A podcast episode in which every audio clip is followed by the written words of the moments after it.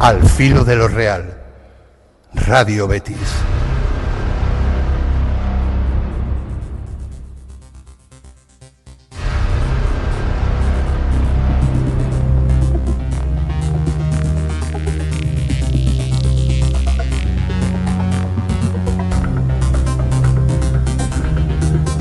Muy buenas noches.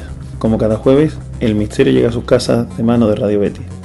Bienvenidos a un lugar donde las casualidades no existen, donde lo imposible se hace realidad y donde la realidad siempre, siempre supera la ficción. Todos los jueves tienes una cita en Radio Betis con tu programa de misterios, al filo de lo real. No te lo pierdas.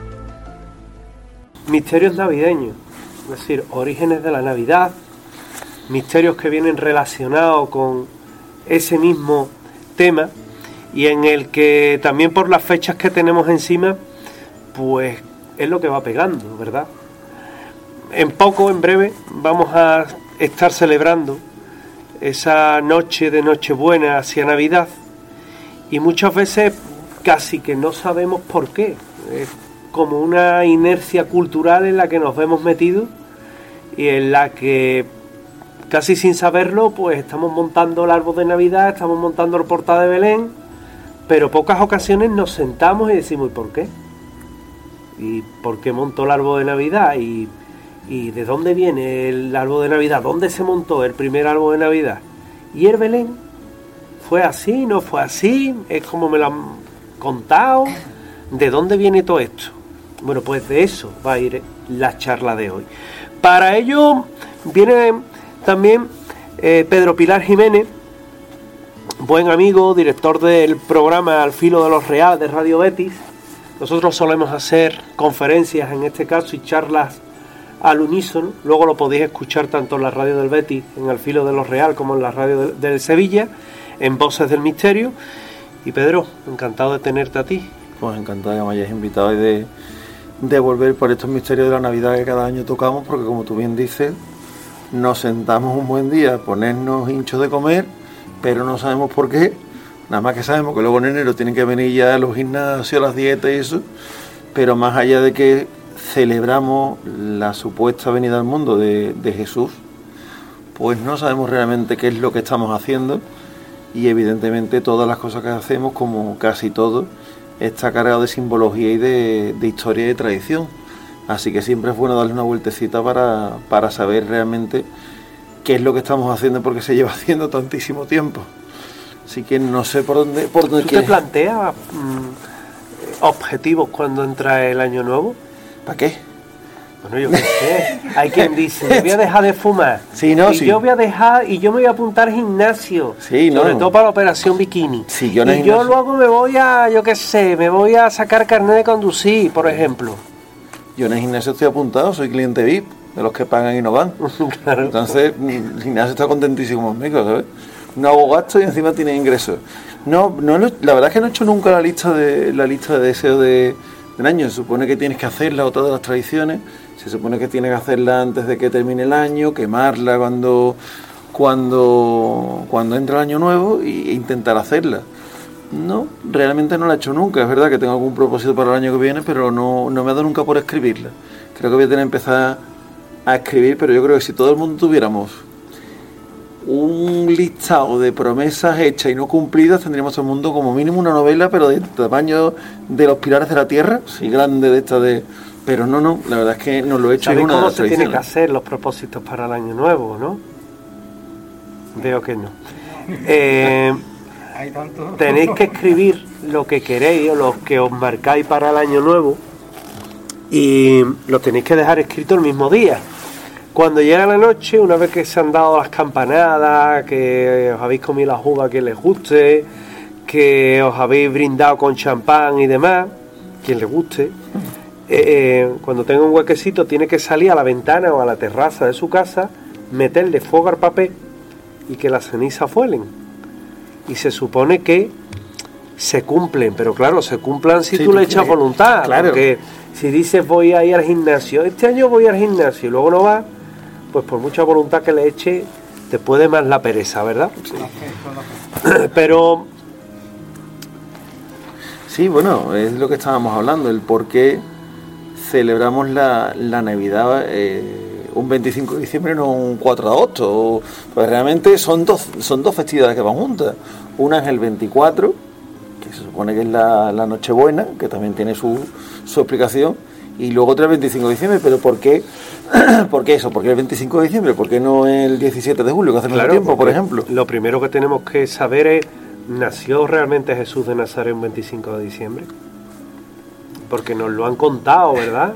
Que nació, que estaba nevando, que estaban por allí las ovejitas. Lo cual, lo cual es un poco antagónico, si, si hay nieve no, no hay ovejitas. Claro, claro, no, no hay ovejitas. Es, imposible. Ovejita y nieve no casan Eh, bien. Eso no pega. Entonces, claro, la verdad es que no, la verdad es que Jesús de Nazareno nace un 25 de diciembre. Además, quien haya estado en, en Jerusalén en diciembre, Jerusalén o Israel, vamos, ahora no están las cosas para ir para allá, pero quien haya estado por allí sabe que mm, el frío es intenso, el frío es particularmente intenso en esta época del año y que a nadie en su sano juicio se le ocurre sacar el rebaño a pastar porque entre otras cosas la mayoría está helado. Con lo cual la fecha es una fecha simbólica. Ajá. Una fecha, para que nos hagamos una idea, antiguamente todos los cultos solares, el culto al sol invicto, el culto al dios Apolo, el culto a Adonis, todos caían en 25 de diciembre. Pero además fijaos una curiosa circunstancia, y es que muchos dioses solares, muchos profetas, muchos mesías, nacieron un 25 de diciembre. Entonces, el cristianismo como tal no fija una fecha. Es decir, no dice, María tuvo a su hijo Jesús en el portal de Belén tal día, tal hora. No, eso no lo dice. Simplemente, eso han sido luego adaptaciones que se han ido haciendo y que el cristianismo como tal, que al principio estuvo perseguido y prohibido, luego con el paso del tiempo, ¿qué es lo que ha venido a ocurrir? Pues que como no se podían eliminar los cultos solares que había, los cultos al dios Apolo y demás, que sobre todo eso lo que hacía era eh, cumplir con lo que eran los solsticios. Es decir, se va la época de la oscuridad, entra la época de la luz, que es al fin y al cabo de lo que se trataba, ¿no? O se va eh, lo que es eh, la fecha o la época de, de bonanza y empieza una época más fría, más oscura, hasta que luego renace otra vez con el solsticio de verano. Eso es, eso es cíclico. Entonces el cristianismo, como no podía quitar eso, porque además en el Imperio Romano hicieron que coincidieran muchos de aquellos cultos y como no los podían quitar, dijeron, bueno, pues vamos a ponerlo nosotros también, que caiga un 25 de diciembre y solapamos. Más que, más que realmente eso lo hemos hablado muchas veces, más que el cristianismo hizo eso, los romanos, que tontos no eran, y que si algo le, le encantaba, aunque salga en muchas, en muchas de las películas que hemos visto hoy y nos creamos que siempre estaban batallando, realmente el concepto mayor del Imperio Romano es la paz romana, es decir, ellos donde, donde a pacificar para intentar vivir. Cuando vieron que el cristianismo empezaba a crecer, a crecer, a crecer y los problemas, dice, mira, lo típico que se suele decir, si no puedes con el enemigo, te unes a él. Y no es que el cristianismo se adaptara a los romanos, que los romanos dijeron, bueno, como nos vamos a coger esta religión, vamos a adaptarlo a nosotros. Es decir, fueron los romanos realmente, y eso, hay mucha gente que luego se lleva, se rasga las vestiduras, como suele decir, pero realmente eso no quita ni un ápice de- del discurso o del mensaje que transmitiera Jesús en vida. Es decir, simplemente es, ¿qué más da celebrar la Nochebuena? Pues eso, lo que he dicho yo, como es que hay un libro de Goma Espuma que me gusta mucho, se llama Navidad con orejas, que habla pues, jocosamente de esto. ¿Qué más da celebrarlo el 24 de diciembre que, que eso, el 17 de julio, que se está más calen- que, que se está mejor, podemos celebrarlo en la playa? Pues eso, simplemente que era un, un culto que ya se tenía y era algo que entraba más fácil, por así decirlo, a todo el imperio romano y decir, bueno, pues venga, vamos a coger esto y, y tiramos para adelante con esto. Pero como dice José Manuel, obviamente el hecho pensar hoy en día que Jesús nació el 24 de diciembre con pastores por ahí, pues, es un poco complicado. Entonces, no sé, creo... Yo es que he escuchado que puede ser entre abril, junio... Sí, la fecha del nacimiento de, de Cristo la ubican entre el mes de abril y el mes de agosto, y hay autores que se atrevieron a dar una fecha, en este caso el 18 de agosto del año menos 5. Esa es la fecha que se supone, por los cálculos que hacen solares y demás, que coincidiría. Yo estoy de acuerdo. Es decir, tal y como nos lo pintan los evangelios, ha debido ser así. Pero fíjate que por aquel entonces había otro culto, que era el mitraísmo, el, culto a Mitra, y el culto a Mitra era el 25 de, de, diciembre, y estaba tan extendido que había un emperador que era cómodo, no confundir con, con el emperador que aparece en Gladiator, que, que deforman un poco lo que era la imagen que tenía del mismo. Seire pero vamos, teniendo en cuenta que los Ridley Scott con Napoleón, con cómodo puede hacer lo que quiera. También es verdad. Y, luego, y luego nos encontramos que en el año 440 ya es cuando se decide poner eh, como una fecha inamovible. Estaba prohibido calcular la fecha del nacimiento de Cristo. Es decir, no solo estaba prohibido, estaba, aparte de estar prohibido, es que como no tuvieras cuidado, eh, te podían incluso condenar. Y de esa forma, bueno, pues te encuentras que realmente era muy complicado eh, llevar la contraria a lo que eran eh, aquellas leyes. También hay una historia que es muy curiosa porque fue Constantino el Grande, el Constantino I el Grande, su madre era la, emperatriz Helena, que a lo mejor no os dice nada, pero Helena fue la que encuentra el 90% de las reliquias, la encuentra ella. Luego ya habría que ver de qué forma y cómo eran las reliquias y qué encontró, ¿no? Pero bueno, eso no se cuestiona. Y normalmente se tiene aceptado que en la batalla, en los previos de la pantalla de, la, batalla de Puente Milvio, eh, Constantino estaba preocupado porque no sabía cómo iba a vencer al ejército que tenía enfrente, ¿no? Y por la noche cuando se retiró a descansar, soñó que el ejército contrario acudía con unos escudos y en los escudos había una cruz, una cruz griega. La cruz griega es el signo más, no era la cruz típica latina. Y una leyenda que decía con este signo vencerás. Y él, los romanos que eran profundamente supersticiosos, tenían dioses para todo, ellos incluso cuando escucharon hablar del cristianismo, dijeron, oye, que no hay problema, que nosotros ponemos ahí un pedestal para Dios vuestro y ya está, estos están amigos, ¿eh? Y, y él mandó grabar en los escudos de sus tropas una cruz y venció en aquella batalla. Dicen que en ese momento Constantino mm, se transforma al cristianismo, no es así, es mentira. Constantino, como bien decía Pedro, simplemente hace una labor de estrategia solo sería poco antes de su muerte cuando acepta ser bautizado. Es decir, fijaos la historia muchas veces como nos la manipulan un poquito, ¿no? Para adaptarla. Son, tened en cuenta también una cosa, son siglos de manipulación. Ni para bien ni para mal. Yo con esto no entendáis que es una crítica al cristianismo, ni mucho menos. Simplemente que hay cosas que se tienen que saber y que cuando se cuenta la historia, la historia real, eh, te das cuenta de que hay muchas cosas que están opacadas. Fijaos en la imagen porque os va a llamar la atención.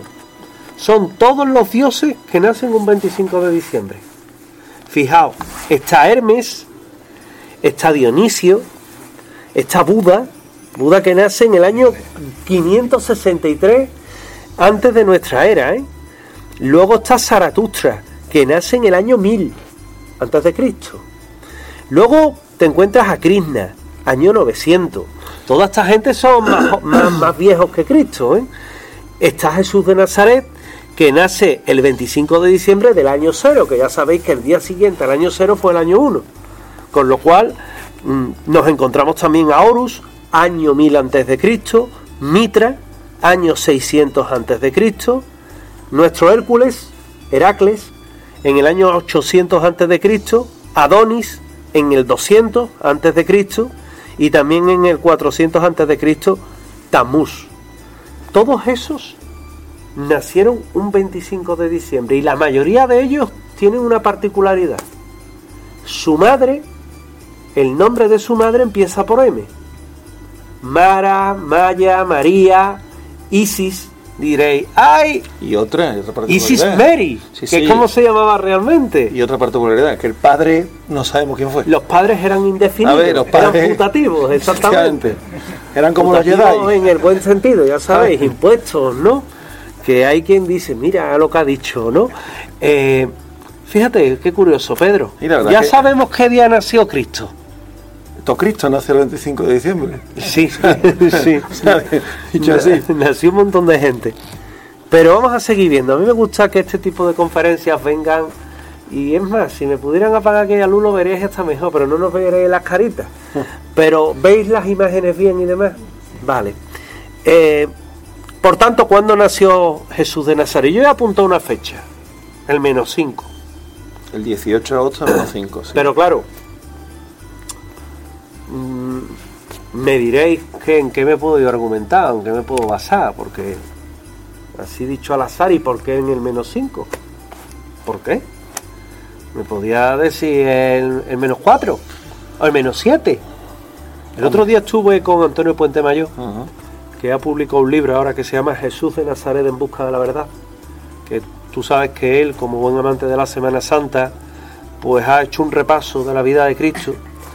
Y, y me lo decía, me lo decía que, que, claro, eh, para esto hay varias formas de tasar la búsqueda de, de la fecha de, de Jesús de Nazaret. Primero por la matanza de los inocentes que encargan a- o se encarga el rey Herodes, el grande, a lo que son sus tropas. Luego por un cometa, que eso también es importante.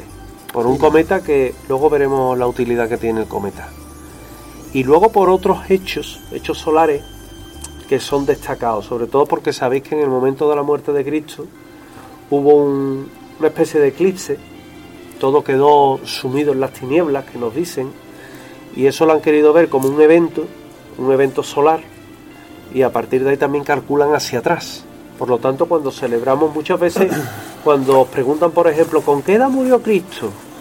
¿Con qué edad diríais? O decís normalmente. 33 años. 33 años es, un- es una cifra cabalística. Está vinculada al 3. Jesús de Nazaret, el número de Jesús de Nazaret es el 3, que es el, es el trabajo que comienza, pero también es la espiritualidad, también es el camino de la paz. Todo eso es el 3. Claro, 3 por 3 son 9, o 3 veces 3. 3 veces 3, el 9 es el, el trabajo acabado. Es decir, es un opus, un principio y un final, y tiene que ser el 3 y el 9. No puede ser el 3 y el 8, ni el 3 y el 5, tiene que ser el 3 y el 9. Entonces, cuando cabalísticamente lo hacen, ¿qué número fijan? El 3 y otro 3. ¿Por qué? Porque en esa cifra escondes el, el 9, ¿no? En sí, ¿no? Y fíjate en una cosa que es muy curiosa. Eh, si cogemos el 3 y el 9 suman 12, ¿verdad? El 12, o si descomponemos el 3, tiene que ser 2 más 1 o 1 más 2, por narices. 12. 12 son los apóstoles, 12 son las casas zodiacales, 12 son los signos del zodiaco, 12 son las horas del día partidas en dos tramos, y si lo congregas todo, te vuelve a salir el 3. Es curioso. Nada es casualidad. Todo está por algo. Tener en cuenta que la Biblia y el Nuevo Testamento han pasado siglos y muchas revisiones. revisiones que se le hicieron porque evidentemente cuando nos dicen los evangelistas escribieron los- lo- el Nuevo Testamento y escribieron la vida de Cristo. ¿O no? Porque el primero de ellos data por la parte corta del año 58, por la parte larga del año 84. Hombre, yo dudo mucho que un apóstol viviera 84 años, porque la esperanza de vida era muy corta, la verdad. De hecho, yo incluso, eh, eso tuve yo una discusión hace poco con unos compañeros porque todo el mundo cree, todos los que hemos estudiado en un colegio religioso y demás, creen que Juan, eh, Juan el, el discípulo que se nombra, era uno de los Juan el evangelistas. evangelista. Y no es el evangelista, o sea, Juan el discípulo uno, Juan el evangelista de otro, no tiene nada que ver. Pero es cierto que yo, yo digo muchas veces en cuanto al cristianismo que para mí es la religión perfecta. Pero cuando tú ves, por ejemplo, la diapositiva o lo, lo que ha puesto antes José Manuel de, de Horus, cuando tú ves la historia de los egipcios, prácticamente calcada a lo que la historia que nos cuentan de Jesús en cuanto a la simbología. Realmente, eh, los que montaron la religión, la religión cristiana, tal como hoy la conocemos, con su simbología y demás, vuelvo a decir, no tiene nada que ver con el mensaje de Jesucristo, que eso me da igual cuando naciera, me da igual cuando fuera. Lo que enseñó fue otra cosa, que era completamente distinto a lo que se estaba enseñando hasta entonces en el judaísmo. Lo que hacen es compendiar todo lo que había hasta entonces, todo lo que puede ser Horus, Mitra, Buda, no sé meterle una coctelera y sacar la religión cuasi perfecta. Para que fuera la religión cuasi perfecta, que tuviera que englobar a todas las religiones, realmente tienen que coger un montón de simbología de todas las demás para que todo funcionara perfectamente. Para que la gente se convenciera que era la religión única y verdadera. Entonces, 25 de diciembre, lo metemos. ¿Qué edad tiene que tener cuando muere? 33, lo metemos. Numerología, la Biblia está llena de numerología, de simbología. O sea, la Biblia como la conocemos hoy en día. Lo que pasó hace 2000 años, pues si no me acuerdo yo lo que hice el miércoles. Vamos a ver lo que pasó hace 2000 años, cuando prácticamente no había textos escritos, cuando las tradiciones eran orales. Todos creo que hemos jugado cuando chicos al teléfono y dices, tú ponte un extremo y da un mensaje a ver, a ver lo que llega al otro extremo. Y eso es escuchando bien. Es decir, si realmente los discípulos de Jesús fueron perseguidos por los romanos, fueron perseguidos por los judíos, fueron perseguidos por todo lo que se movía por allí, a saber lo que nos llegaría. Sí, yo creo que esa simbología cuasi perfecta que tiene la religión cristiana no tiene ni un ápice o hace que, se manche un ápice el, mensaje que no quiso transmitir Jesús, si es que transmitió ese, es decir, pero que realmente la gente eso, la gente vuelvo a decirlo, se echa las manos a la cabeza y dice, es que estás criticando, no, no, yo al revés, o sea, me parece la obra que hicieron en cuanto a, todo lo que está diciendo José Manuel me parece una obra prácticamente perfecta para que todo funcionara como una caja de música completamente armonizada y por eso todos los símbolos que, estamos viendo y que nos van llegando y que, seguimos repitiendo pues, eso es como tradiciones. Hay también un detalle, ¿no? que es que en, tal y como encontramos hoy día el cristianismo, tiene partes que son copiadas de otras religiones. Efectivamente religiones mesopotámicas, siria, egipcia, eh, y eso no es algo que sea eh, eh, prácticamente herético, ¿no? O, que vaya contra la fe, es una realidad. Además que la fe es que la fe es eso, la fe es fe. Es, que no, o sea, es que si yo quiero creer que este que el móvil mío es verde, pues yo, vale, todo el mundo dirá que es rojo, pero yo lo veo verde y yo tengo fe en que sea verde. Entonces, la fe no tiene efectivamente, seré daltónico, pero yo tengo fe en que es verde. Pero que realmente, realmente es eso, la fe es algo que, que como suele decir, mueve montaña y no tiene nada que ver realmente el mensaje que se tramita con la fe que tengamos lo que, y la idea. Lo que sí es verdad es una cosa, es que yo he escuchado en, en muchas ocasiones cómo se cuestiona la figura de Cristo. Es decir, como si no hubiera existido, como si no hubiera nacido. ¿no? Entonces, claro, no deja de ser curioso que, por ejemplo, no nos cuestionamos la, mm, la figura, por ejemplo, de cualquier faraón que a lo mejor simplemente aparece en una lista de una dinastía. Ya está. Y que puede estar hasta mal traducido. Pero de Jesús de Nazaret sí tenemos un montón de documentación. Y se cuestiona eh, la figura de Jesús de Nazaret, pero no se cuestiona la del faraón, por ejemplo. ¿Por qué? ¿Por qué? de Poncio Pilato lo único que nos ha quedado es una, piedra grabada, ya está. Y por eso, gracias a eso, sabemos que Poncio Pilato, oye, pues realmente existió. Y ya vamos hilando un poquito esta historia, ¿no? Pero si fuera cualquier otro personaje histórico, no, no se cuestionaba. No, de hecho, además, me voy a adelantar tres meses en charlas, pues yo voy a abandonar ya la bandereta para irme a la torrija. Realmente, de Jesús yo estoy convencido que tenemos algo que no tenemos, por ejemplo, de, los, de los faraones, que es la sábana que hay en Turín. Es decir, yo creo que, es, que eso es real, porque es que además es imposible que no lo sea, por, porque eso lo aprendí, vamos, eso lo aprendido contigo, que evidentemente es imposible que falsificar eso, con lo cual, como tú bien dices luego, que fuera el Hijo de Dios o no, no entro. Pero que existió Jesús y que fue crucificado de la forma que dice la Escritura, para mí lo tengo clarísimo, porque es que ahí está la sábana santa que como digo yo creo en ella fervientemente porque es que eso es fe, ¿ves tú? Eso es fe. Porque realmente las pruebas se le han hecho, mm, creo que da poco margen a, creer que fuera, que fuera falso, cual es lo que tú dices.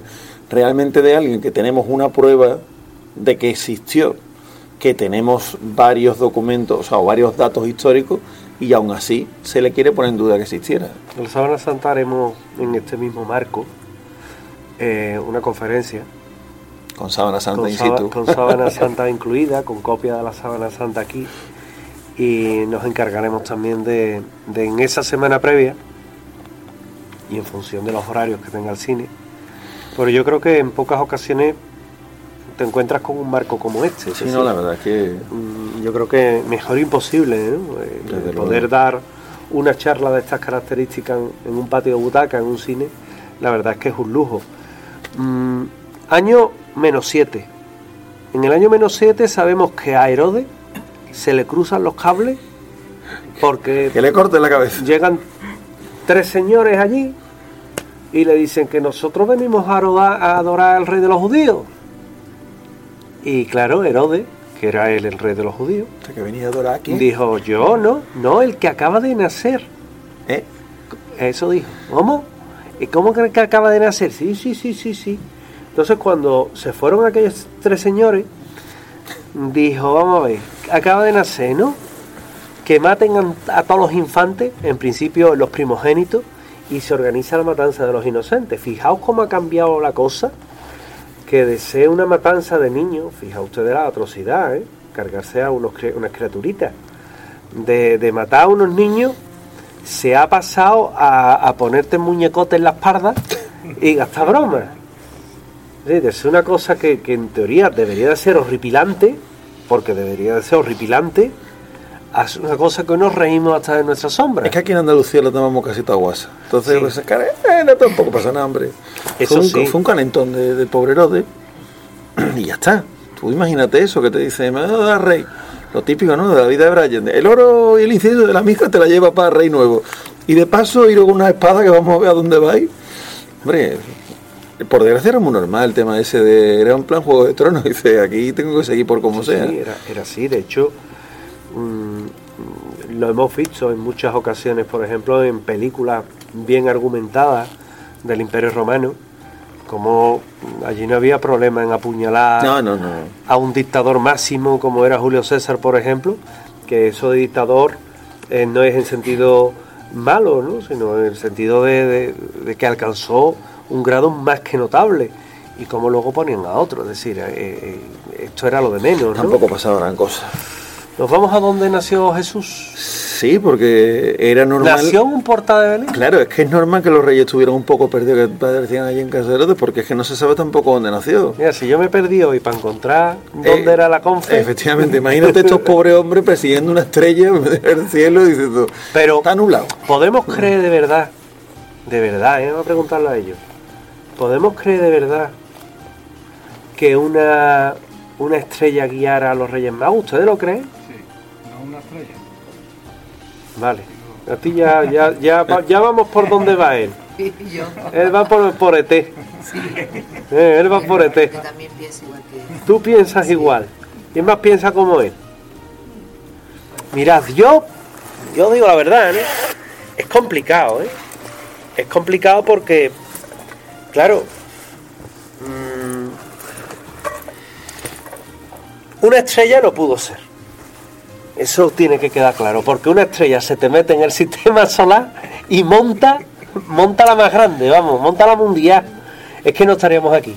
Luego, Por la, tanto, hay que buscar otra cosa. la otra teoría, tú dices, ¿a qué ritmo va ese, esa supuesta nave?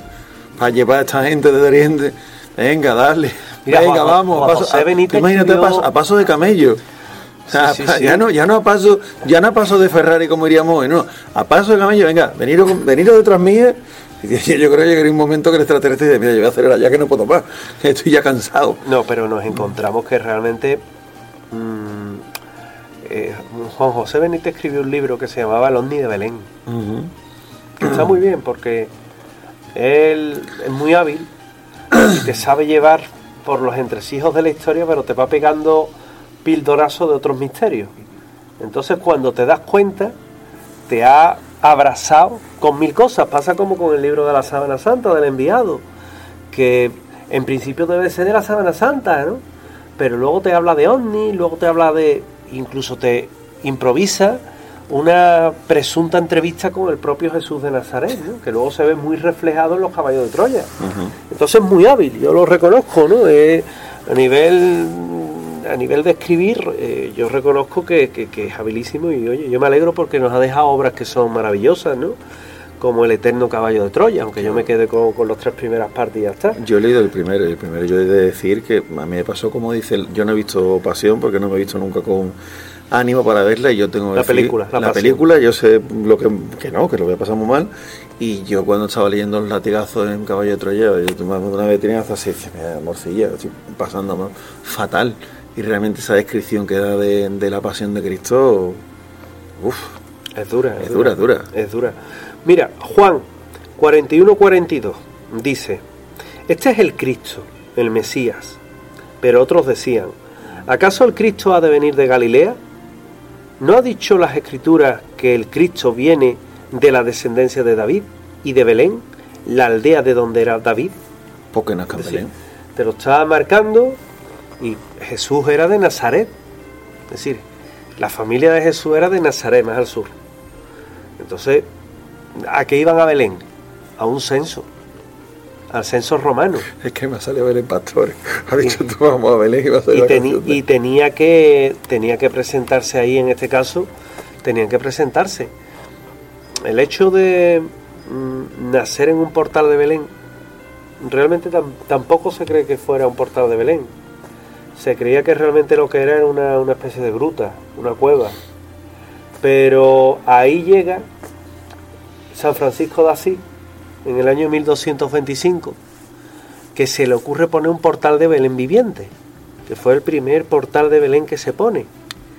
Y como no había cueva, dijo al establo y puso un portal de Belén que era un establo. Y siempre es más cómodo un establo que colocarte una cueva, ¿no? Ya que yo sabes que tuvo éxito. Aunque Pichardo te voy a decir una cosa, le da igual venderte papel arrugado para hacer una cueva que venderte el portal, ¿no? A él le da igual. Pero sí es verdad que, que, bueno, que nos encontramos realmente que posiblemente sí, si vais alguna vez a Jerusalén y a Israel y toda esa zona, hay un recorrido que es muy interesante, que es el de los santos lugares, pero no el de Jerusalén. Es el de los santos lugares que te enseñan Nazaret, te enseñan Belén y luego pasas a, a Jerusalén, ¿no? Y allí te vas a encontrar, bueno, el mar de Galilea, por supuesto, y, y, allí te vas a encontrar en el mar de Galilea, tienes que comer pescado de Pedro, que le dicen que es pescado allí, está muy saladito, pero mmm, sí es verdad que eh, cuando llegas a Belén, allí te enseñan la, la iglesia justamente que está construida encima de lo que era el, el, portal, la iglesia de la Natividad. Y un poquito más hacia allá hay una fuente que es la fuente de Belén. Y la fuente de Belén, el pozo de Belén, que dicen que es el agua precisamente que daba eh, riego a aquella zona donde ellos estaban. Hoy día la mayoría de los santos lugares están gestionados por cristianos, coptos, ortodoxos, armenios, si te vas a Jerusalén judío y normalmente allí reparten reparten hostias pero no son precisamente las de la Eucaristía vamos. no, yo he visto eh, porque además son imágenes que te, que te dejan un poco sorprendidos no eh, está en una en una parte de la celebración eh, a lo mejor ortodoxa pasársele el tiempo entrar lo siguiente, como no has acabado, liarse a, a leche con, con, todo, ¿no? Y tú dices, Dios mío, que es un lugar santo, ¿no? Bueno, a ellos les da igual realmente. Nació en Belén, eso sí lo tenemos claro. Porque además era el argumento perfecto y además así está documentado, ya hablo de documentos históricos, eh, que hubo un censo y que efectivamente pudo haber eh, ido desplaz, desplazado precisamente a aquel lugar. Sí, porque además el que se supone que era de, de Belén originariamente, era, era José, es decir, que se supone que tenía que ir cada uno al lugar de donde fuera. Entonces, un censo un poco tonto, ahora te irías al lugar donde vives, pero bueno, se quería tener eso, el censo de, la, de las personas o un recuento de las personas que vivían, con lo cual José tuvo que coger a su mujer, alegarse y, y ir a Belén, que es de donde, de donde él era originario, porque también se supone, eso que, que José descendía de, de la estirpe de David. Es decir, que otra de las grandes cosas que se piensa cuando de sobre no, que eran dos personas pobrecitas, pobrecitos nada. Un carpintero en aquella época no creo que lo ganara, lo ganara nada mal en Nazaret. Y aparte se supone que, que eso, que, que Jesús tenía que nacer en una, en una familia determinada. Y si no recuerdo mal, eh, José era descendiente de David y María era descendiente de Salomón, es decir, que era la unión. Salomón y David lo mismo. Bueno, de, entonces, de, de quién, de Saúl, es que no me acuerdo de, de los otros reyes. Pero que eran realmente, que eran familias que, que- que estaban bien posicionadas y que Jesús nacía de, no nacía en cualquier familia, nacía en familias que descendían de... ¿Tú te imaginas hoy? ¿Tú te imaginas hoy la papeleta? Hombre, es que un niño que naciera de esa familia con el linaje... Fíjate, yo, yo, hay Usted la una... madre de María diciéndole, tanto internet, tantas redes sociales, a ver dónde has metido. Tú El que- Espíritu Santo, el Espíritu Santo. Sí, tú Ahora, no- que, ¿cómo se llama? Eh, El Espíritu Santo. tú imagínate a, a Oser Mosqueo aquí en la Plaza, en la plaza América. Fíjate. La mula y el buey. ¿Tú pones porta de Belén en tu casa? ¿Quién pone porta de Belén? Este no sé lo que vamos a hacer. Levantarme las manos. ¿Quién pone árbol de Navidad? Poco tradicional. ¿Quién no pone nada? No, nosotros. No pongo nada. Yo no pongo árbol de Navidad por mis gatos. Yo digo la verdad, ¿no? Y ojo, ayer cuando llegué a casa, Felipe estaba dentro del portametido. No componiendo sino feliz Navidad. Yo entré y Felipe, y Fe- Felipe es mi gato, ¿no? Uno de ellos. Uno, uno. Y Felipe, y Felipe, Felipe no estaba por ningún lado. Pero es que es normal, ¿quién Y es digo, ¿dónde está Felipe? Y cuando entré, ya asustado, porque mi gato, oye, igual se ha cogido y se ha ido, ¿no? Me extraña porque yo vivo en un segundo y no se puede ir. Cuando enciendo la luz del salón, me lo veo todo callado mirándome en medio del portaniño. Digo, y las figuras estaban aplastadas allí al fondo y era allí. Y esta mañana, cuando he llegado de la tele, jugando con, con una oveja. Pero es que es normal, dirá, ¿quién es Dios? Yo. Para portar. sí, sí, es verdad. Ah, sí, es mi sitio. Es verdad, Es que es es mi verdad. sitio, además se llama, tiene nombre de rey. Es verdad, es verdad, normal. Felipe, ¿Dónde va a estar Felipe? Pues en medio, en medio de- del pesebre. Felipe es verdad, tiene, tiene esas cosas, tío. Claro. ¿Tú pones portada de Belén? Yo este año no sé lo que vamos a hacer. Francamente. No lo sé. Un adornito navideño, aunque sea. Bueno, creo que ya hay algún adornito hecho por mi casa. El otro día llegué vi un ramillón y no sé cuánto. Digo, "Ah, pues estupendo. Pero no, yo, a ver, en mi, en mi casa sí solíamos poner árbol de Navidad, pero ahora mismo, como mm, eventualmente en casa de mis padres, no sé lo que vamos a hacer este año. Lo que mis padres digan, se hace y punto. Ya. Ya el año que viene ya veré, pues pondré mi árbol. y la mula cosas. y el buey.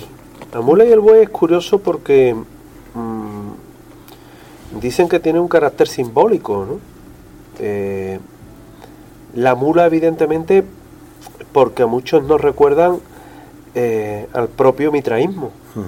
Es decir, el, el mitraísmo está muy vinculado a, a precisamente lo que es la figura de, de un- de una mula.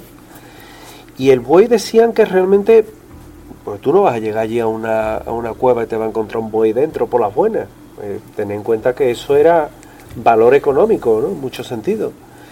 Mm, Dicen que es una analogía, un símbolo que hace referencia al dios Hapi. El dios Hapi que eran cultos solares.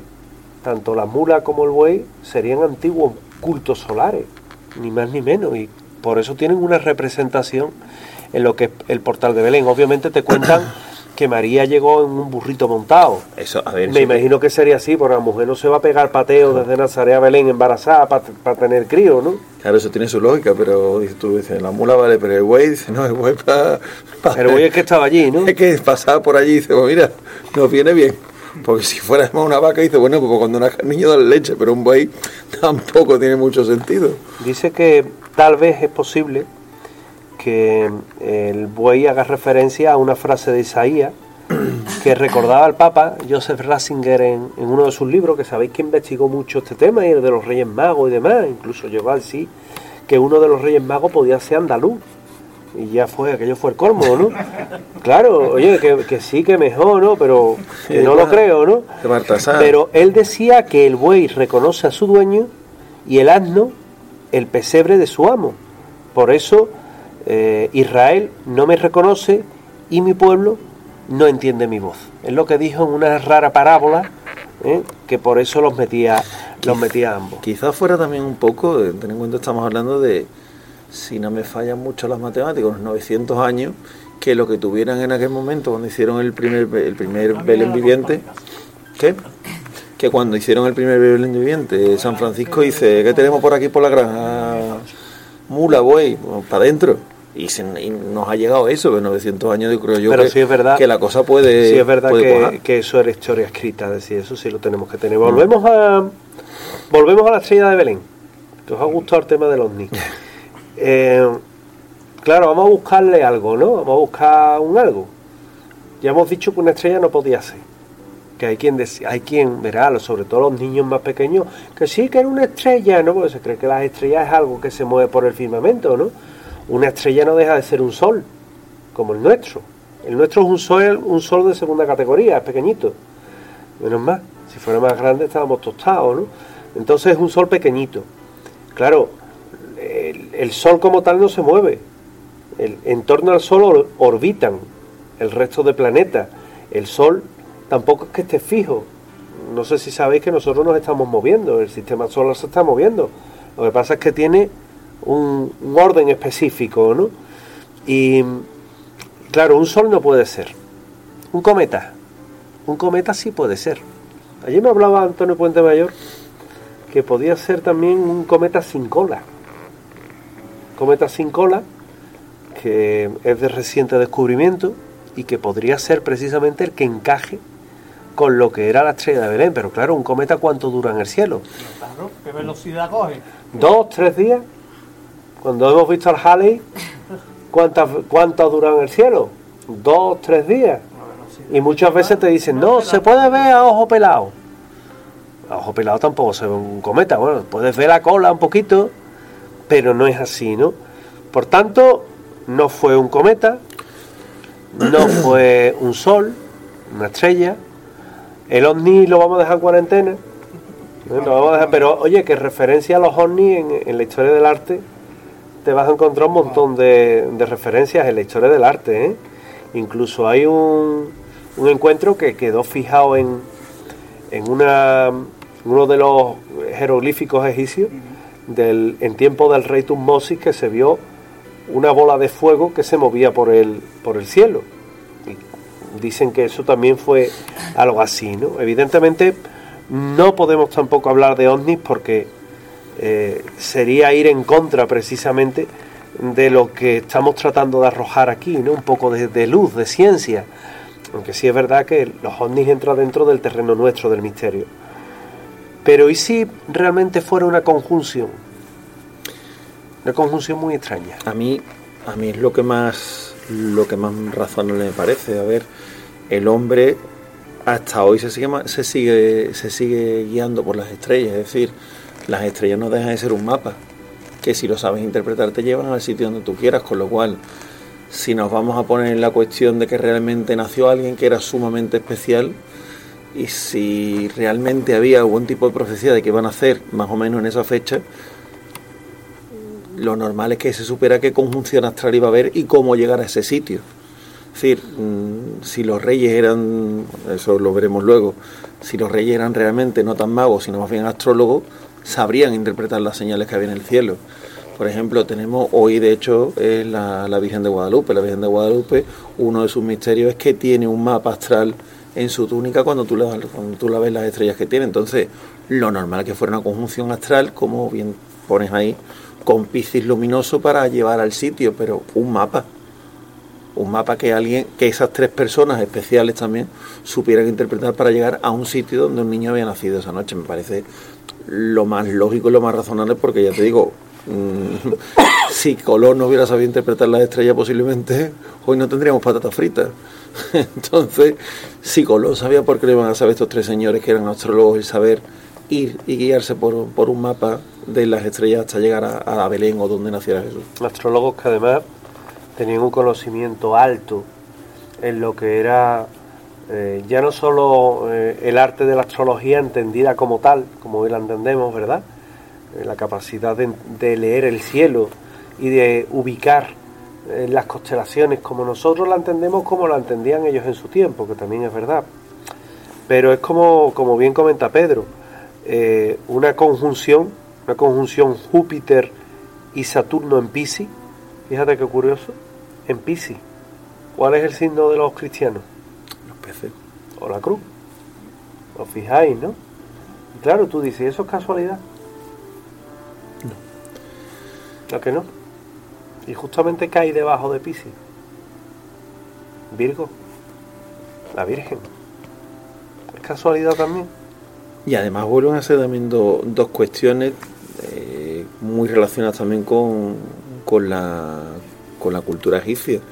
Y de hecho los- yo creo que los egipcios eran, creo, la cultura mm, que más conocimiento tenían del cielo. Cuando tú ves cómo están alineadas las pirámides, casualidad no es. Es decir, que en esa época tuvieran el alto conocimiento técnico de las estrellas que tenían los egipcios hace que nuevamente vuelva a entroncar mucho la religión cristiana que tenemos hoy en día con la cultura egipcia. Los Reyes Magos. Lo que era una estrella. ¿Cuál es vuestro rey mago preferido? Merchón dicho por allí. Yo voy a. Eh, hombre, por No Dios. me pregunte, pero no. Porque el andaluz, El que más juguete echa, por lo menos en mi pueblo, el que más caramelo más. El de, car- el de los caramelos, ¿no? El que te riega, ¿no? Ay, ay. Bueno, los Reyes Magos. Es curioso porque esa es la noche de la ilusión. Yo tengo claro además que las navidades es la época de los niños. Porque antiguamente, yo no sé si a ti te pasaba o a vosotros, nosotros eran los Reyes Magos, pero nuestros niños son Papá Noel y los Reyes Magos. Se han abonado los dos, ¿eh? lo Al principio empieza lo un regalito en un Papá Noel, pero el siguiente ya el Papá Noel del año próximo ya es doble, ¿no? Ya al final son dos Reyes Magos. Como coincida el cumpleaños, pues ya. Ya ya te mueres, ¿no? Yo de todas formas, mm, yo creo que, que el 5 de enero es la noche de los niños, pero creo que el 5 de enero todos volvemos a ser niños. Sí. Eh, yo creo que esa ilusión de, levantarte el día 6 por la mañana y, correr, y mira que vamos, que todo lo que estamos aquí sabemos ya lo que hay, ¿no? Pero esa ilusión no la pierdes nunca. Es decir, el día que se pierde esa ilusión del 5 de enero, pff, la Navidad no tendría mucho sentido realmente. O sea, eh, y fíjate lo que estoy diciendo, evidentemente la Navidad lo que se celebra es lo que se celebra, pero el día 5 de enero para mí es uno de los días más especiales del año. El día desde 5 los de enero es el día de la cabalgata. eh, bueno, el día 5 de la cabalgata, el día 6. El día 6. El día 6, La día noche. ¿no? ¿Os habéis planteado alguna vez cómo eran los Reyes Magos de verdad? ¿Eran tres, de verdad? ¿Otra vez el tres? ¿Eran tres? ¿Cuántos eran?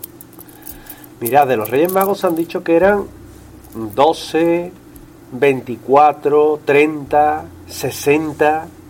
No es broma, ¿eh? Pero con el paso del tiempo todo eso se va reduciendo. Como os comentaba anteriormente, el, la- el simbolismo, la cábala, tiene mucho que ver con todo esto y al final se acaba reduciendo a tres. Que tú imagínate una cabalgata con 60 Reyes Magos. Fíjate. Empieza el día 5 de enero y termina cuando está saliendo el cachorro. O sea, Y no hay gente en Sevilla para salir de beduino. No, no, no, no. Por eso Te lo digo, vamos. que empezar a decir, mira, esto, esto viene muy mal económicamente, vamos a darlo. En tres está bien, ya está. Es más, te puedes ir al final y todavía está saliendo la cabalgata. Efectivamente. Es curioso. Pero claro, fueron muchos. Lo que pasa es que con el paso del tiempo se va reduciendo. En un principio lo dejan en 12. Y de 12 pasa a 3. Que oye, qué curioso, porque uno más dos. uno más dos son 3. Es decir, nuevamente te lo dejan y con un número relacionado con Jesús de Nazaret. Fíjate cómo la numerología también juega, ¿eh? Y nada es casualidad. Y en un principio los Reyes Magos no eran uno negro, otro blanco y el otro oriental. Oriental en el sentido de Oriente Medio, no chino. Sino que eran los tres de la misma raza, que no era blanquita. Era precisamente de la zona mesopotámica. Era como se les, eh, como se les suele decir rojizo, ¿no? Eh, para un poco representar cómo era la piel. Era un mesopotámico, un asirio. Eh, fue en el primer, la primera vez que se representan a los Reyes Magos fue en un mosaico que hay en San Apolinar Novo, en Rávena, en Italia, Y ahí, esbozado tímidamente, aparecen los tres reyes magos y eh, es curioso porque ahí estaban ya despojados de lo que era el boato real. ¿Por qué? Porque en un principio a los reyes magos se les representaba con gorro frigio, con cucurucho, solemos decir aquí. Y eso lo que eran eran magos, magos, astrólogos que tenían mala prensa o determinada mala prensa. Entonces, para que no, en la época en la que se estaba adaptando todo, porque en su día un astrólogo en la Mesopotamia de la época Tenía muy buena prensa. tenía buena prensa, pero con el paso del tiempo no. ¿Por qué? Bueno, porque el cristianismo, si habéis visto Hipatia de Alejandría, eh, veréis como aquellos primeros cristianos ya aceptados eran sumamente radicales. Es decir, eran, eran de lo peorcito que había.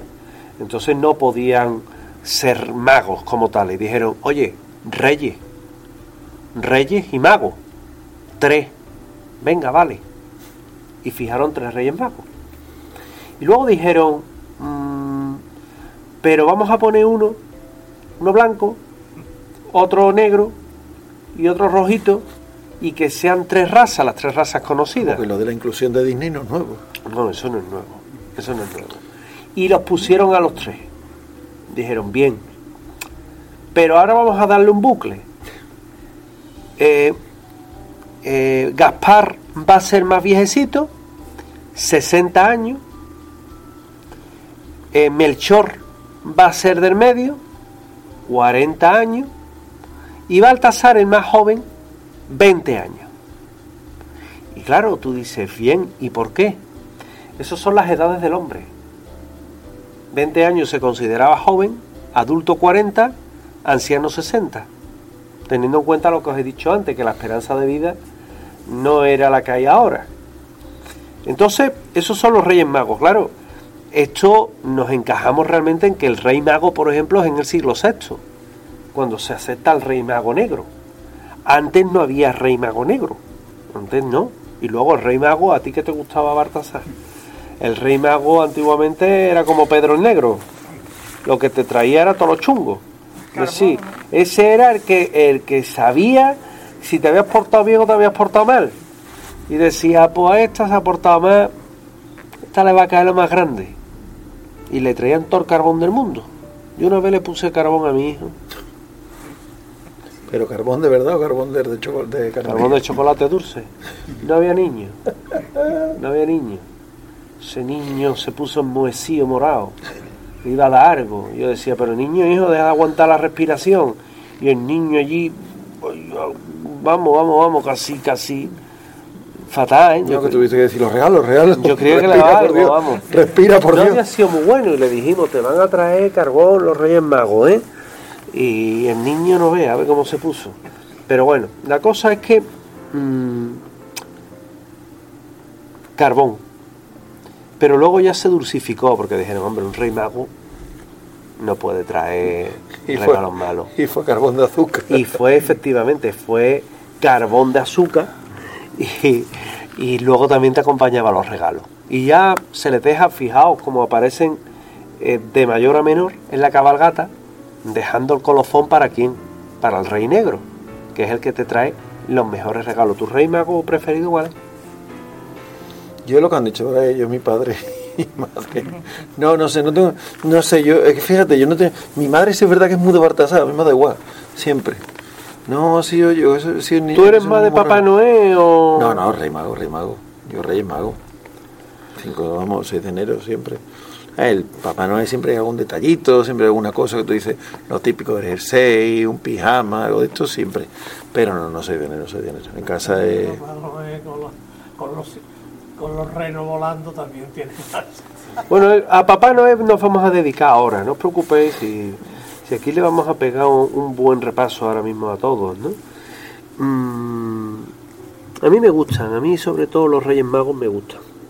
Me Yo da- me acuerdo cuando yo hacía de, de Rey Mago para mi sobrino, ¿Eh? y claro, mis sobrinos siempre han sido avispados, ¿no? y siempre han estado vivos. Yo me ponía las barbas, unas gafas muy grandes que parecía a Pepe Gaffes. ¡Qué mala suerte! ¿Os acordáis, no? Pero se me sentaban los niños en la rodilla más serio mirándome. Hasta que ya un año dijo uno, tú te pareces al Tito. Ya ahí dije, ya tengo que dejar de ser de, de rey mago, ¿sabes? Le dije aquel año al niño, si te recuerdo a tu, a tu tío, no te traigo nada. El niño, no, no te parece, no te parece. ¿Qué le va a decir? Es que las criaturas son así. Oye, ¿no? ¿el tuyo cuál es? ¿El rimago tuyo cuál es? A mí me gustaba Me gusta, me gusta Merchó. Es que todo el mundo es Melchor y Baltasar, el pobre Gaspar está ahí siempre en medio. eh. Yo- Es, como, es como, como cuando hay tres hermanos, del medio el que se lleva toda, toda la joya. El mayor porque es el mayor, el chico porque el chico encima es negrito, pobrecito. Y el del medio está ahí diciendo, ¿y yo qué? Yo también tengo que hacer algo, ¿no? Merchó es que el pobre antes no lo quería nadie. Todo el mundo quería al viejecito, quería al, al negro y luego ya la gente fue dejándolo y se fue pasando al negro y, y- y al pobre anciano lo dejaron allí, más tirado que nada más. Tertuliano. ¿eh? Tertuliano es el que mm, les da, el, les confiere el boato de reyes. No confundí Tertuliano con Diocleciano, que Diocleciano fue el que, lo el sale. que persigue a los, a los cristianos a muerte, vamos. Y, y luego es curioso porque la carta de los Reyes Magos es una cosa del siglo XIX. Antes los Reyes Magos no traían regalos. Fue a partir de- del siglo XIX cuando empiezan a traer regalos. Y cuando empieza a fijarse esa tradición, ¿no? Que también la misma simbología es curioso. Yo cuando hago la ruta de la catedral lo explico, ¿no? Eh, oro, incienso y mirra. Y tú dices, bueno, mira, ¿por qué? Mira, del oro porque es el, el presente que se le da a un rey. Siempre. El incienso es el regalo a un dios. Fijaos lo que en Semana Santa van echando por las calles, que hay veces hasta que te ahoga. Incienso, ¿no? Y que hay una industria del incienso, ¿eh? Hoy vas ahí a la calle Águila y te venden el incienso de la hermandad que sea. Y todos tienen una característica, ¿no? El del Cristo de Burgos, el silencio con vainilla. Aquel con canela. Es decir, hay una industria, ¿no? Y además huele estupendamente. Eh, luego, mm, la mirra. La mirra es el regalo que se le hace a un hombre. Y además tiene una doble simbología, porque es el regalo a un hombre, pero también para el que va a morir. Y es con lo que adesentaban al, precisamente al, al finado. Con, con mirra lo adesentaban y ya finalmente era, era sepultado. El propio Jesús de Nazaret, según cuentan eh, el Nuevo Testamento, cuando muere, compran varias onzas de eh, mirra y, y aloe y lo untan, lo ungen rápidamente con eso, para un poco preservarlo, para un poco conservarlo. Por tanto, cuando os hablen de los regalos de, de Navidad, que ahí los tenéis, el oro, el incienso y la mirra, es el regalo a un rey, el regalo a un dios y el regalo a un hombre. Tiene también, un- en parte tiene también un poco que ver con, con las edades de, del hombre, igual que, que los reyes, ¿no? El oro para Sí. la vida, el incienso, o el oro si quieres para el nacimiento, el incienso para la vida y la mirra para la muerte. Es decir, que también tienen un poco con, con las características de los, de los reyes magos. Siempre se juega con eso, siempre se juega. Papá Noel, Ese gordo del que se duda su existencia, ¿no? exactamente existió, ¿eh? Ya. San Nicolás. Hoy a lo mejor lo conocéis por San Nicolás de Bari, pero existió realmente. Es decir, es una figura que a mí me gusta particularmente. Mm, Ni era rojo, ni blanco, ni sevillista, ni bético. Esto todo se lo inventó Coca-Cola. ¿Para qué nos vamos a engañar? Con un- Vamos a ver. San Nicolás existió de verdad. Él nace en Chipre, una tierra un tanto convulsa. Su padre, médico. Hay una epidemia, fallece el padre y la madre. Y se queda huérfano. Y se queda con, con una herencia importante porque un médico en la época lo ganaba bien. Y él, que siempre fue muy dadivoso, pues dijo, pues yo le voy a dar toda la herencia a los pobres. Y se quedó sin nada. Entonces su tío, que era obispo, se lo llevó con él. Y ahí un poco fue cogiendo la veredita del cristianismo. Fue muy famoso porque peregrinó, trató un poco, se le atribuyen incluso eh, unos milagros, milagros, dicen, uno de los milagros que se le atribuye es que un carnicero mata a unos niños y él les devuelve la vida. O como por ejemplo mm, en un mercado estaban vendiendo a tres hermanas, fijaos otra vez el tres, como se repite, estaban vendiendo a tres hermanas como esclavas y él les compra la libertad. Entonces, ya ahí un poco te decía de la generosidad. Él muere, fallece y sus restos, los cruzados, se lo llevan a Bari, a la localidad de Bari, en Italia, a la vera de Nápoles, un poquito más, al sur. Y de ahí coge el nombre de San Nicolás de Bari. San Nicolás de Bari, que luego sería Santa Claus, el obispo Claus, Nicolás, eh, Sister Claus, que también le llaman, y finalmente como Papá Noé. Fíjate, ¿cómo vestía Papá Noel realmente? Llevaba una túnica que era oscura, se cree que podía ser eh, un verde, un verde oliva y negro. Era como realmente vestía. De hecho, a él le acompañaba Pedro el Negro, que Pedro el Negro era el que llevaba la lista también de los Reyes Magos, que era tu primo. Entonces, claro, eh, Pedro el Negro lo llevaba todo apuntado, era el chivatillo, y decía, ese niño lo que ha sido malo, al siguiente. Y él se encargaba de eso, ¿no? Pero, ¿qué pasa? Que en el siglo XIX, Clement Clark un escritor, iba a coger la historia de San Nicolás de Bari y iba a decir, te la voy a transformar. Te la voy a transformar. Va a llevar un reno que va- se va a llamar Rudolf, que es muy friolero, eh, un trineo que es volador, con, con elfo, y va a quedar bien. Y se inventa el Papá Noel. Y luego lo coge un dibujante, Thomas Nats. Y Thomas Nats, ¿qué es lo que hace? Bueno, pues Thomas Nats era un empleado de, de una de las agencias que tenía Coca-Cola y dijo, esto es interesante si le damos una vuelta. Primero, va a engordar. Segundo, va a envejecer. Y tercero, va a ir de rojo y blanco. Y lo pintó de rojo y blanco. Y fue, junto con la del osito de Navidad, una de las campañas que más éxito ha tenido Coca-Cola en la historia. No haber podido vender más Coca-Cola. Es decir, sabéis que además el mercado americano es así, año 1931. ¿eh? A partir de ahí, a partir de ahí ya no se baja a Papá Noé de ningún lado. Papá Noé ya queda prácticamente institu- institucionalizado. A mí me hace mucha gracia cuando ahora vais viendo por los balcones que unos tienen un Papá Noé, otros tienen los Reyes Magos y hay unos que son los tres Reyes Magos cortándole la cuerda a Papá Noé. Bueno, eh. O Papá Noé al revés, cortando la cuerda a los tres Reyes Magos, ¿no? Y dices tú, hay guasa ahí hasta para eso. Pedro el Negro, del cual os hablaba, que era el que lleva habitualmente esa lista de los niños malos, y el arbolito de Navidad. Vámonos con el arbolito. ¿Preferís los arbolitos de un solo color o de muchos colores? De muchos. ¿Tú cómo lo prefieres? yo de mucho también, no sé, haya variedad, ¿no? Así. A ver, que los colores siempre son los mismos luego. Mucho rojo, mucho verde. Yo las pongo, yo normalmente solamente lo pongo de un color. Un año a lo mejor toca azul, el árbol entero verde y las bolas azules. Al año siguiente toca rojo, rojo. Al año siguiente dorado, dorado. Que brille. ¿eh? No, no, que- esos son mis gatos.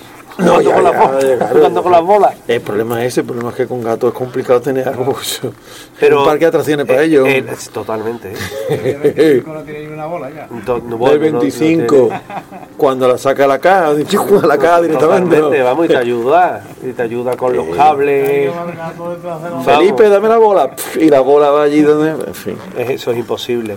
Mirar, el árbol de Navidad que es el árbol de la vida. Pero hay una tradición pagana, porque esto es una tradición pagana, en la cual el árbol realmente lo que se hacía era que se colocaba eh, y se daba gracias en este caso a las alturas, al, al divino, como se suele decir, por todo lo que te daba la tierra, ¿no? Y esto es una tradición que viene de, de la Europa del Norte, y en la Europa del Norte, esos países nórdicos eran los que a través de los druidas hacían un culto a la tierra. culto a la tierra es precisamente ese. Y cómo lo simbolizaban con un árbol, un abeto, que son, si os fijáis, son los árboles más usuales allí, al que se le colocaban manzanas. Manzana es el fruto de la vida, también de la muerte y del pecado original. Pero esta gente eran paganos, esta gente no eran cristianos, esta gente les daba igual. La manzana era la vida. Luego, ¿qué pasó? Que a las manzanas se las ahuecaba y se le pone una velita. Y ya empiezan a tener luces. Y eso, que fue una tradición curiosa que representaba al árbol del Edén, le gustó a los reyes de, de Inglaterra.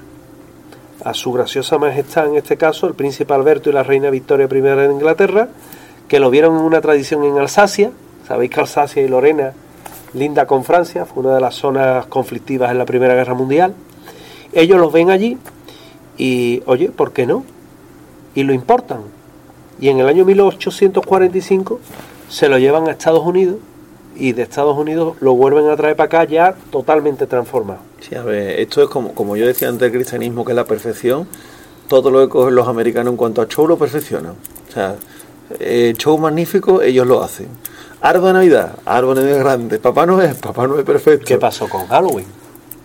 Que se lo llevaron allí ahora fíjate cómo está. Halloween es una ellos lo cogen, lo engordan y tiran. O una- un festejo que es europeo, el Samhain. Y sin embargo, aquí antes del 84, 85, 86 se celebraba Halloween. Pues yo recuerdo que los primeros que celebraban Halloween eran como unos bichos raros. Sí, sí. O sea, yo me acuerdo en el año 89 una fiesta de Halloween que hubo en la discoteca En, Ah, me quería ver que ya llovía de hecho, y decía esto, esto, esto cortera es. En el año 89, y fíjate por cómo ha girado la cosa, ¿eh? Fíjate que yo, yo recuerdo, por ejemplo, en, en ET sale Halloween. Cuando y tú dices, "Ay, ¿qué hacen de disfrazar de esas cosas raras? Y eso era el 81. Y tú no sabías que era Halloween.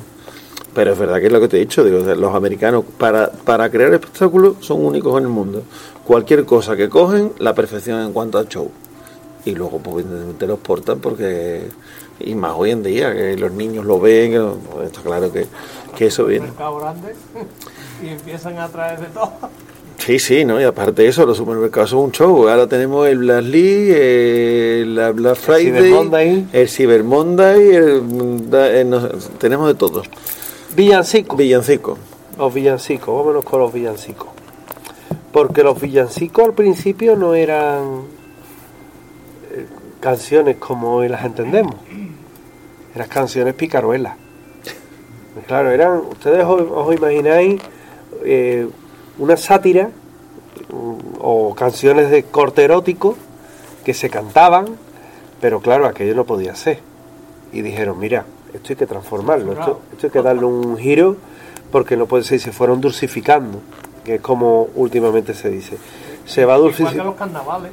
Sí, es un poco como los carnavales, exactamente, ¿no? Pero se va dulcificando porque esas canciones no podían ser subiditas de tono, dada la eh, festividad que era, ¿no? Que del beben y beben y vuelven a beber. Claro, entonces lo que se hacen que es, pues que mm, van entonando más temas religiosos, eh, se van haciendo que tengan un carácter más festivo, pero también más en la línea de lo que se quería representar, y al final pues prácticamente quedan olvidados esos villancicos que eran con contenido más duro, y al final, bueno, pues nos quedan lo que nos ha llegado hasta ahora, es decir, unas canciones, eh, pero mira cómo ven los peces en el río, ¿verdad?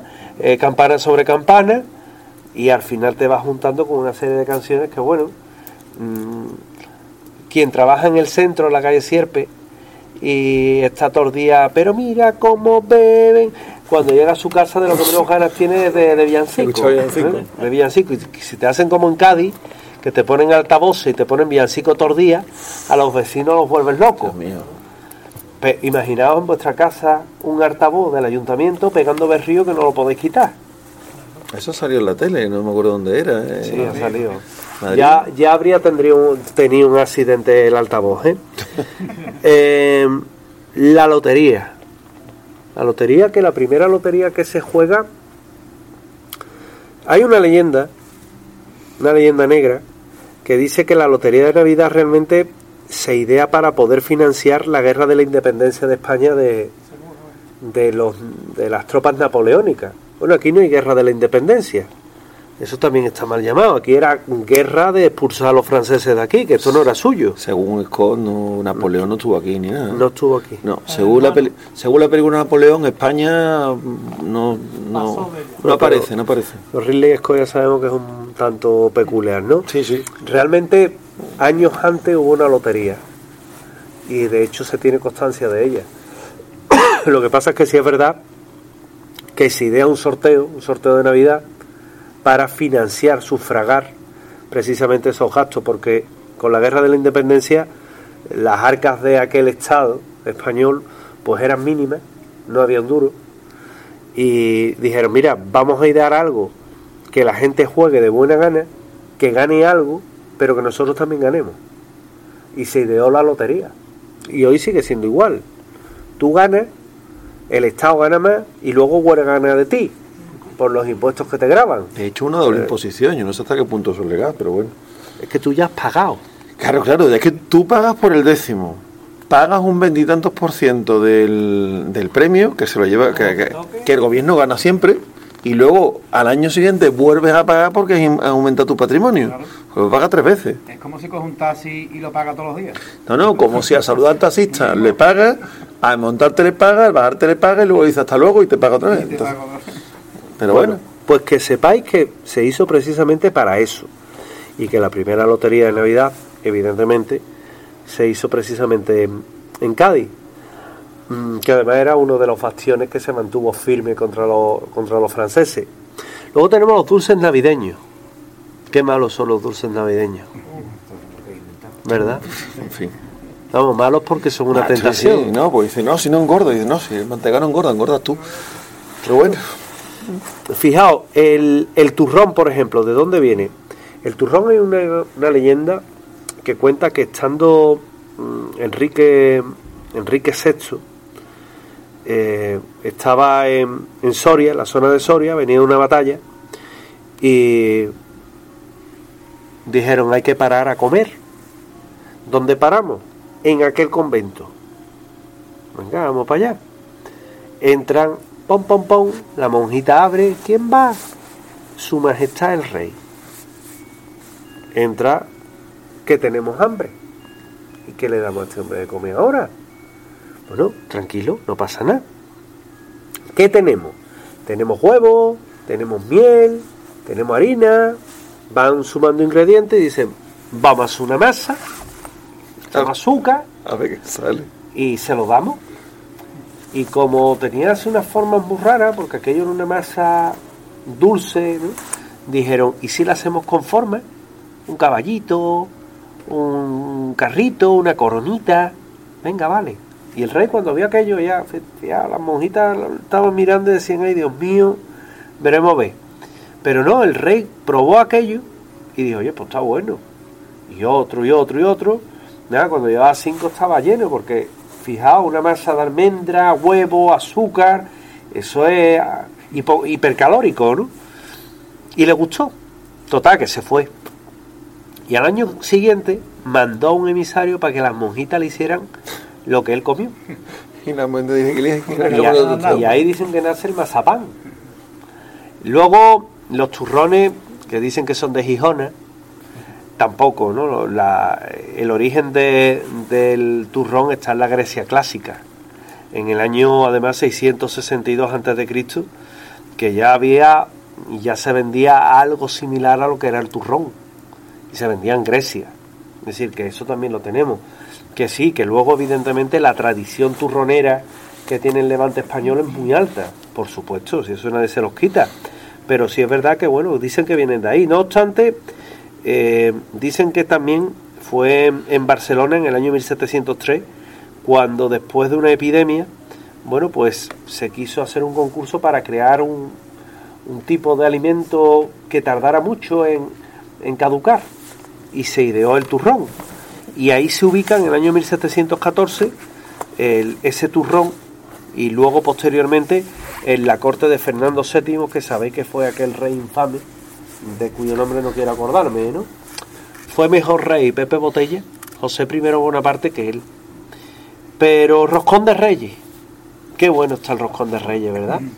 Yo ya me he comido el primero. A mí es que no me, a mí es que la, la fruta cacha de arriba no me gusta demasiado. Se la quita. Ya, ya, pero no deja de saber, no, Eso es como un bollito de leche Ya, con, ya. con nata. ya, pero no soy muy de roscón de reyes, fíjate. No, entonces tú de qué eres, hijo? Yo de turrones, mantecado, todo lo que quiera. O sea, tú abres el, el roscón, le metes turrón y va para adentro. Claro. Y con trufa, ahora que se lleva mucho, eso de la nata no. Y con trufa, ¿no? Con trufa, y le mete tropezones de turrón y para adentro. Capaz. Capaz, no, la verdad que no he hecho nunca de esta. Me estoy imaginando con leche condensada por encima. Ay, O sea, por bueno, favor. Dios mío de vida. Oh, Ay, por favor. ni está bueno. Sería cuestión de patentarlo, roscón de reyes de turrón. Sí, con ¿Lo leche condensada y al día Bueno. siguiente al hospital. Bueno, El roscón de reyes, realmente, fijaos, el origen es romano. Se abría un pan, se metía pescado, se echaba todo a base de garum. El garum ya sabéis que era una salsa un poco churretesca, porque era tenía todos los desperdicios que iban sobrando. Del pescado, de la carne, se iba echando y luego se le echaba mucha sal. Y eso les pirraba. A los romanos les pirraba. Como la pizza antigua, sí, sí. para. Sevilla y Cádiz eran principales productores del Imperium Garum.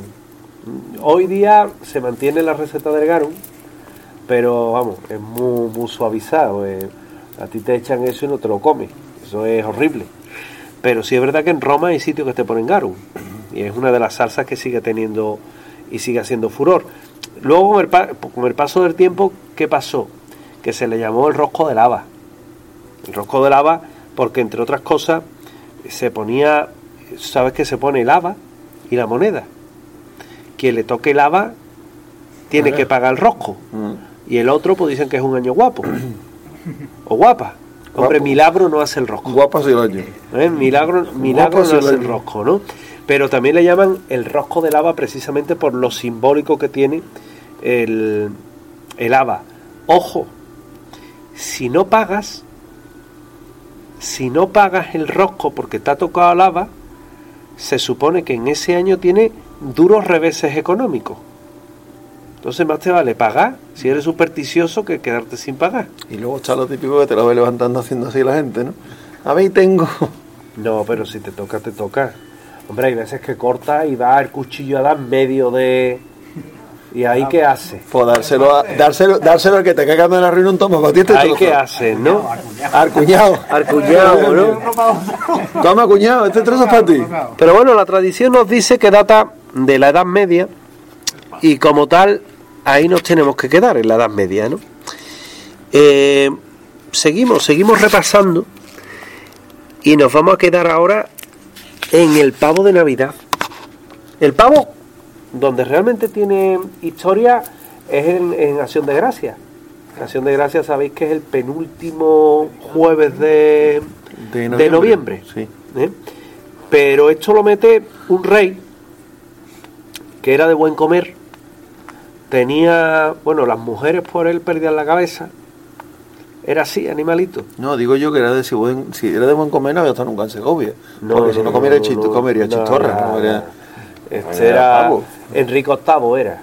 Enrique VIII que realmente eh, se ganó fama de, de todo lo contrario, ¿no? Se ganó fama de, de un rey caprichoso, un rey que dicen que luego al final no estaba como lo representan en, en los cuadros, que se veía un poco así inflaete. Hombre, Es que la tele engorda. eso debe de ser. Entonces, ¿sabes?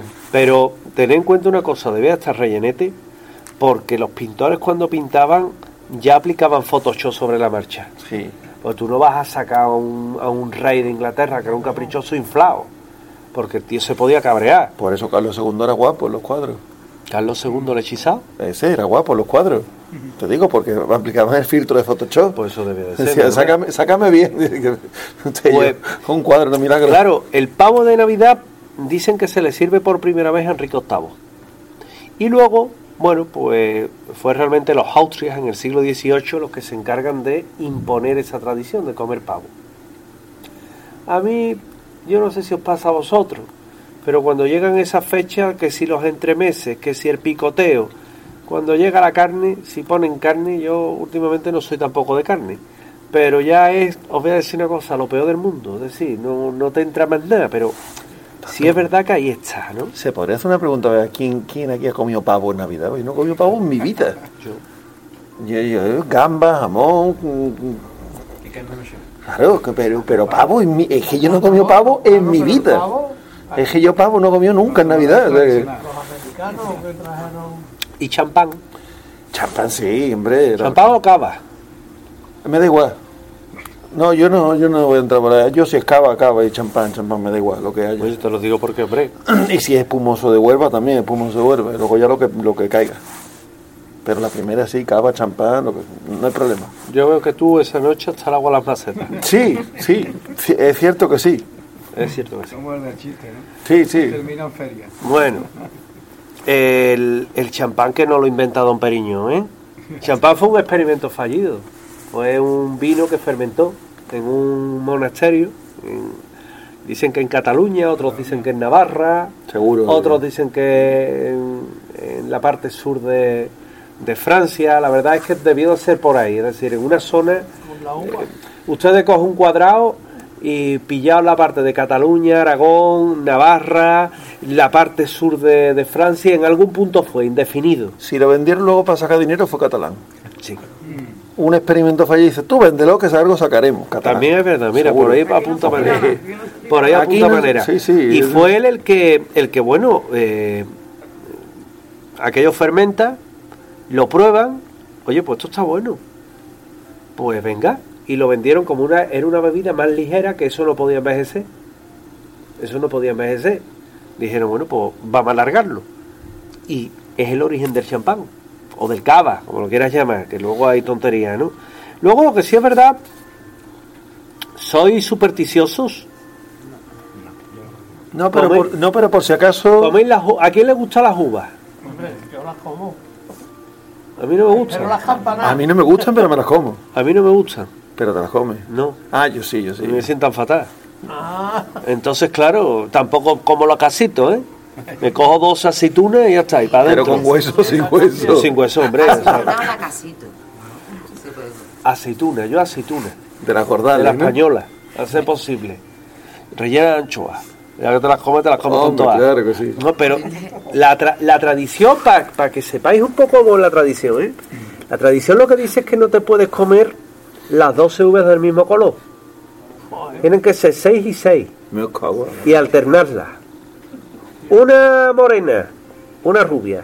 Una morena, una rubia. una va a morena, ha destrozado la Navidad. Ahora, ahora entiendo yo los 47 años de mierda que llevo con la uva comiendo. Claro, por eso, porque no- en mi vida me comí una morena y una rubia. Este año, vamos, este año cae la morena y una rubia, a ver si cambia la cosa. Pues es así. Claro. Es así. Esto se lo inventó un catalán. Que le, que le sobró, hubo un, a principios del siglo XX, No pudieron hacer champán. tuvieron un excedente de uva y no sabían cómo colocarla. Y el hombre dijo, fin de año, uva, uva de la suerte. Si no te comes las uvas de la suerte, no tienes suerte. Y la gente que no es supersticiosa porque da mala suerte, empezó a comprar las uvas y aquello, bueno, que sepáis que es una tradición netamente española. Sí es verdad que en la parte en Sudamérica, por la inmigración que hubo y demás, también se toma, ¿verdad? También es verdad que en los inmigrantes italianos siguen la tradición de, la, de las lentejas, Que fíjate si no somos supersticiosos, que de 31 la mitad comemos lentejas, por si acaso. porque nosotros tenemos mucho de muy también, buenos. ¿no? No, y además lo típico, dicen, no, no soy, pero es que están buenas las lentejas, entonces te las comes por si acaso. A ver, la ropa interior, Uy, eso ya hace mucho tiempo no lo hago. Va en plan comando. No, hombre, no en plan comando, no, que me dé igual color, que el color, el color que sea. El color tiene mucho que ver. ¿eh? El color que está prohibido esa noche es el negro. Pues Ya os lo voy advirtiendo a todos y a todas. El negro no puede ser. El blanco tampoco porque... El blanco tampoco, no, el blanco tampoco Eso porque es es, inmaculado. mira, te voy a explicar. No sé si estará puesto aquí, no. Te lo voy a explicar. El blanco es para tener un año de paz, de calma. El amarillo es el que te da el dinero. El, el, el, el azulito, el celeste. El celeste lo que te da es la salud. ¿Vale? El- la gama de rosa, rojo, eso lo que te da es el amor. El verde El verde lo que te da es trabajo. Y el negro es el que no te puedes poner. Porque el negro, en principio, es lo que no te da nada, lo que no trae nada. Y el rojo la pasión. El rojo es el amor. Hay Así quien que- dice, bueno, y el color bisón, que últimamente somos muy Ah, ¿cuál- exquisitos. y, el color, y el color bisón, ¿no? ¿Cuál es el color bisón, por Dios? Yo que soy hombre. El yo- encarnado, mi hermano. Vamos a ver, yo El que, color yo encarnado. esto como por ejemplo te dicen, no, voy de verde telefónica. No, es verde. De verde telefónica. O verde militar. ¿no? Señor, verde Pero rojo. verde, aquí hay muchas gamas de verde. No, no, pero el encarnado yo que no lo he escuchado en mi vida. ¿Cómo otro que color. no, hombre? El bisón, encarnado. Que yo soy hombre monocromático. Vamos a ver, que yo estoy escala de colores de verde, no sé cuánto. Claro. Que no, que no, no, mira, sí que no. Cosa de pintura. De verdad, totalmente, ¿eh? Allí Que te voy a mandar, Que ¿eh? yo este año voy de Homer, yo este año voy de Homer Simpson, amarillo entero. Uy, por favor. Claro, dinero, venga. El año... Que te hacen el color que tú quieras. Amarillo. Y ahora os voy a explicar una cosa que está muy bien. Yo le llamo la Navidad escrita en las estrellas. ¿Y si todo esto que os hemos contado? No, no, no. Mentira no es, está ahí. Eh, ¿Y si todo esto que os hemos contado estuviera escrito en las estrellas miles de años antes? ¿Por qué no? Mirad. 25 de diciembre. Nace Horus, ¿verdad? De una diosa virgen que es Isis Mary. En el nacimiento brillaba la estrella del este. Cuando alumbró estuvo adorado por tres reyes. A la edad de 12 años, 12, 2 y una 3, era un niño prodigio. Cuando cumplió 30 se bautizó en el Nilo por Anup, comenzando así las verdaderas enseñanzas. Tenía 12 discípulos que le acompañaban a todas partes y curaba enfermos, caminó sobre el Nilo, eh, se le conocía con el nombre de la verdad, la luz, el Hijo de Dios. Después lo traicionó un discípulo, Tifón, fue crucificado, enterrado y a los tres días de resucitó. Toma ya. Metafóricamente, Horus, dios solar. Ya entramos en, la historia en las estrellas. Cada mañana ganaba la batalla Set y brillaba en el cielo. Y cada atardecer Set resucitaba y ganaba la batalla Horus en la barca del inframundo, la eterna guerra. Esto puede sonar de- así os puede sonar chino. Pero, claro, yo os voy a explicar antes otra cosa, ¿no? Que es, es curiosísimo. Cuando nos encontramos la noche del 24 de diciembre, eh, se alinean tres estrellas muy brillantes en el cinturón de Orión. Esas estrellas muy brillantes le llaman los tres reyes en el cielo, los tres reyes. A ese conjunto se le une una estrella nueva en el horizonte, que es el lugar por donde nace astronómicamente el sol. Nace el sol, la luz, la divinidad, el Hijo de Dios, que está acompañado por tres reyes en esas posiciones Además de Orión. de Orión. Sí. Y luego es muy curioso porque todo esto, toda esta secuencia astrológica, viene a darse al amparo de la constelación de la Virgen. Y la Virgen, Virgo, ¿cómo se escribe el, el signo? Como una M, con el rabito largo. M de María, ¿verdad? Y además, para todo esto, eh, astrológicamente, eh, en los meses de agosto, septiembre, que son la época de la cosecha, de la fecundidad. Belén, Belén lo que significa es la casa del pan y es la representación de la tierra de Virgo. Todo eso en las estrellas, ¿eh? Seguimos, porque hay un periodo, hay un periodo de tres días, el solsticio de, de invierno, en el cual da la sensación que el sol se queda parado, que no se mueve. Da la sensación solamente, ¿eh? Para los tres días comienza a moverse. Y te da la idea de que ha resucitado. Debajo de todo esto nos encontramos con una, un punto muy determinado que le llaman la Cruz del Sur, justamente por donde se produce ese fenómeno, y que tiene especial relevancia cuando, cuando se produce eh, esa resurrección, que está al amparo de qué signo? De Piscis, el signo del cristianismo. Y luego es curioso porque en torno a todo esto, lo que nos vamos a encontrar es que junto al Sol, Jesús de Nazaret, viajan 12 constelaciones que son los 12 apóstoles.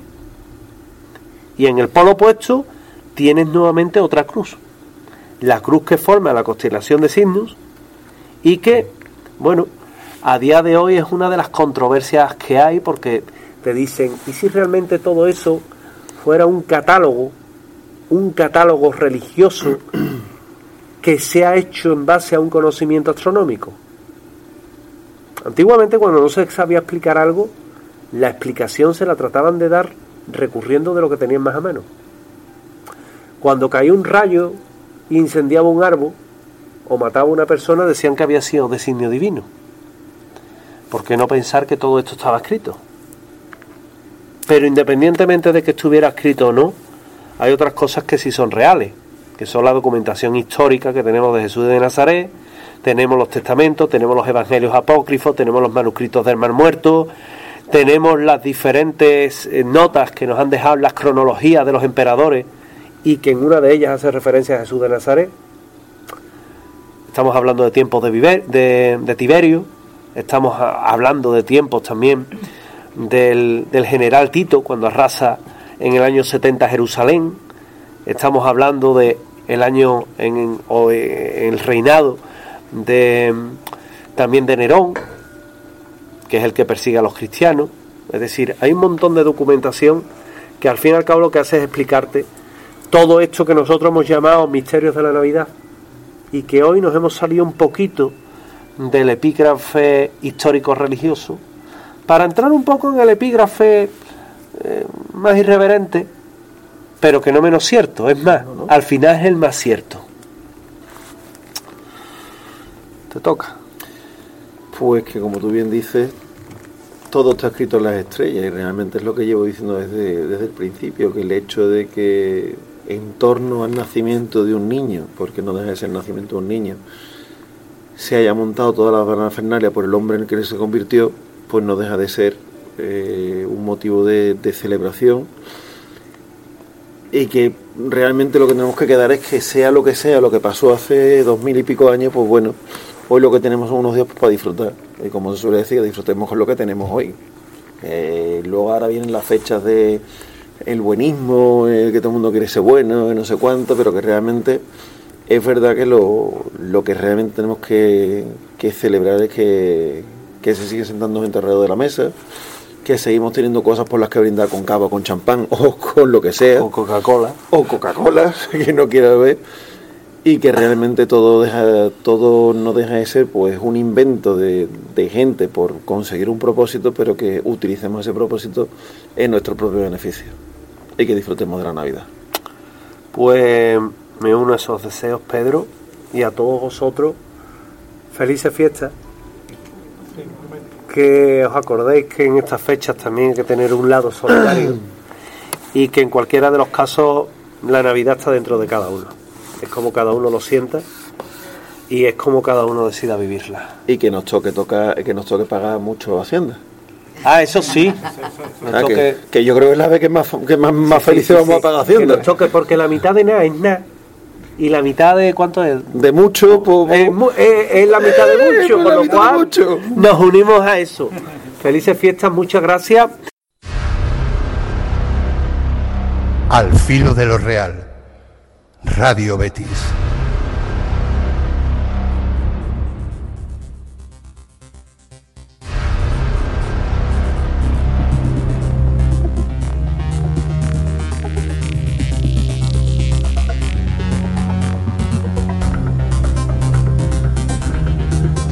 Muy buenas noches.